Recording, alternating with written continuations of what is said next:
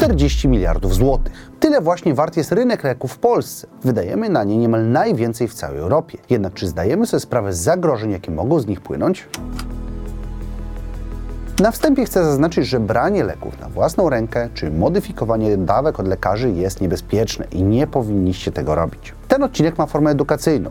Jeśli bierzecie leki, słuchajcie się lekarzy, nie powiększajcie i nie zmniejszajcie dawek na własną rękę. Lek to substancja, która z samej swojej definicji wpływa na nasze ciało. Efekty te są naprawdę różne, a ich opisywaniem zajmują się tysiące naukowców i badaczy. Z tego powodu na świecie istnieje bardzo dużo leków. Część z nich jest na tyle bezpieczna, że możemy kupić je w markecie. Część jest dostępna tylko po długich konsultacjach z lekarzem i pod jego pilnym okiem. Część leków posiada inne efekty, np. halucynogenne albo relaksujące.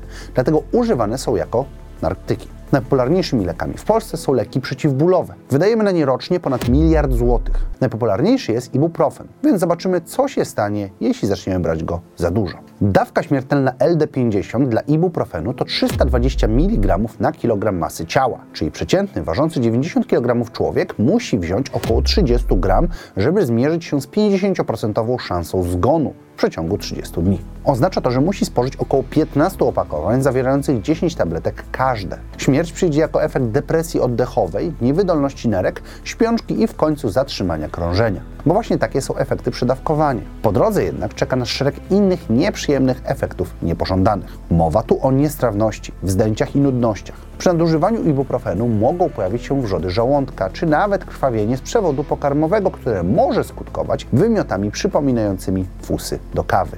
Drugim najpopularniejszym lekiem w Polsce jest kwas acetylosalicylowy, czyli aspiryna. Jej musimy przyjąć dużo więcej, by przekroczyć dawkę śmiertelną, bo LD50 wynosi 1500 mg na kilogram masy ciała. Potrzebne jest więc 350 tabletek aspiryny. Jednak działania niepożądane zaczną się już przy 150 mg na kilogram masy ciała, dawce dziesięciokrotnie mniejszej. Będzie nam niedobrze, zaczniemy wymiotować, a dodatkowo będzie się nam kręcić w głowie. Zwiększając dawkę, do objawów dołącza gorączka, dzwonienie w uszach i ból głowy. Temperatura naszego ciała wzrośnie, a nasze serce zacznie bić szybciej. Kolejne dawki to szansa na zatrzymanie oddechu, drgawki czy nawet śpiączkę. Warto jeszcze wspomnieć, że aspiryna może przyczynić się do naszej śmierci, jeśli podana będzie w nieodpowiedni sposób. Na przykład podana komuś z wrzodami żołądka, bez wcześniejszych badań. Do tego nie wolno łączyć jej z alkoholem, tak jak w sumie praktycznie każdego leku. W Polsce, ale i na świecie popularne jest też stosowanie suplementów diety. Te zawierają wiele substancji, których nadmiar może być po prostu szkodliwy.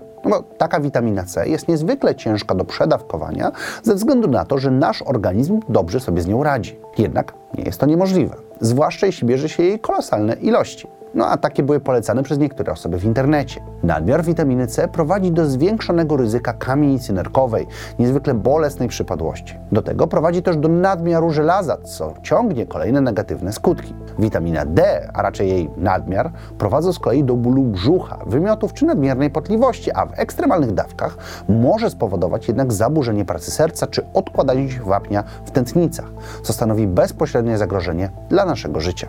Jest jednak taki rodzaj leku, który jest dużo bezpieczniejszy od innych. No, mowa tu o lekach homeopatycznych, w których zawartość substancji czynnych jest tak niewielka, że możemy zjeść ich miliony i nie zatrujemy się, a nawet nie odczujemy żadnych efektów poza rzecz jasna spożyciem miliona pastylek. No, jak to działa? Według niepotwierdzonej przez naukę teorii substancja może zadziałać, jeśli zostanie rozcieńczona w dużej ilości wody. Woda ta ma mieć pamięć, która przechowuje właściwości lecznicze i przyjmuje je. Dzięki temu, a także wstrząśnięciu takiego roztworu, można uzyskać lecznicze substancje z bardzo małych próbek. No, jak małych. Standardowa jednostka to 1C lub K.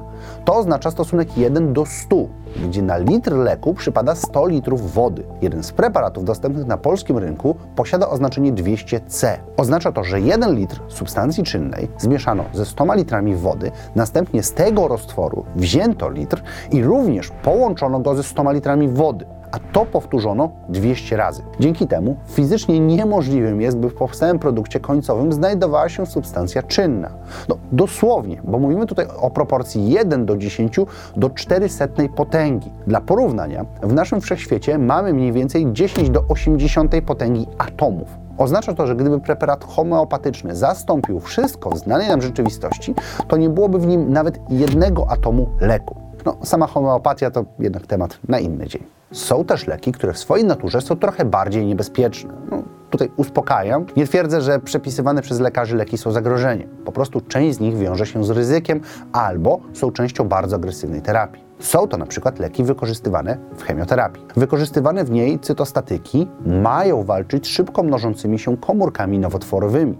Jednak nie robią tego bez szkód. Chemioterapia jest ciężka i osłabia nasz organizm, a dla wielu ludzi to jedyna szansa na powrót do zdrowia. Do tego cały czas trwają badania, które ulepszają tę technikę, zmniejszając jej skutki uboczne i powikłania, a tych jest niestety dużo. Uszkodzenie białych krwinek i idące za tym problemy z odpornością, neutropenia wywołująca gorączkę i zakażenia, niedokrwistość, problemy z przewodem pokarmowym, nudności i wymioty, które czasem utrudniają spożywanie posiłków, co prowadzi do niedoborów pokarmowych. A do tego jeszcze bardzo długa lista efektów konkretnych leków w konkretnych przypadkach. Efekty są ciężkie dla organizmu, ale przecież powiecie, że czemu chemioterapia znajduje się na tej liście? Przecież jej podawanie jest ściśle kontrolowane. No otóż w USA pojawia się problem tak zwanego overtaking.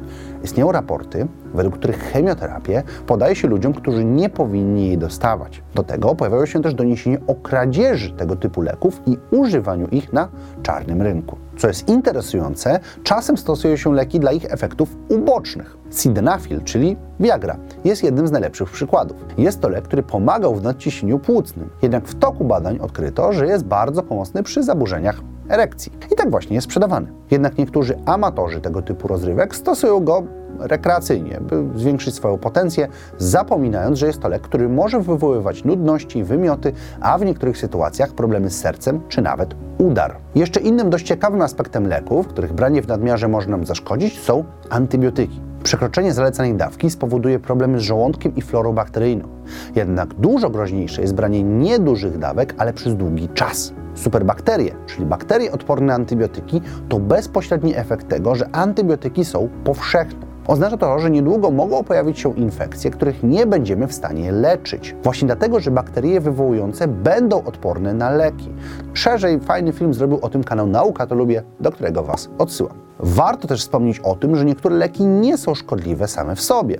Stają się takie, kiedy połączymy je z innymi. Bardzo powszechnym błędem jest mieszanie różnych leków przeciwbólowych. Na naszym rynku istnieje wiele leków przeciwbólowych, które mają różne nazwy, a mają tę samą substancję czynną. Łącząc aspirynę z ibuprofenem albo paracetamolem, zwiększamy ryzyko efektów niepożądanych. W ich listę wchodzi przykład krwawienie z przewodu pokarmowego. Tym gorszym jest też łączenie leków z alkoholem, gdzie w większości przypadków będzie to uszkadzać naszą wątrobę, a w niektórych może znacznie skrócić nasze życie. Zaburzenie oddychania, przyspieszona akcja serca czy zmiany ciśnienia tętniczego to tylko niektóre z efektów. No a łącząc leki z kofeiną, możemy z kolei zbyt przyspieszyć ich działanie. Tyczy się to leków przeciwgorączkowych czy przeciwbólowych, a w których kofeinach często jest składnikiem aktywnym. Jeśli sami zwiększymy jej ilość, możemy doprowadzić do nerwowości, bóli głowy i bezsenności. A na przykład łącząc kofeinę z lekami na astmę, które bazują na teofilinie, narażamy się na zaburzenie rytmu serca. No dzisiaj to wszystko. Mam nadzieję, że materiał odpowiedział na niektóre z Waszych pytań. Jeśli macie jeszcze jakieś leki, substancje, którymi się zastanawiacie, dajcie znać w komentarzu, bo może zrobimy drugą część tego materiału, bo wiadomo, że wszystkich nie ujęliśmy. A my mam nadzieję, że widzimy się w każdy piątek. Możecie zobaczyć ten film. Trzymajcie się ciepło. Cześć!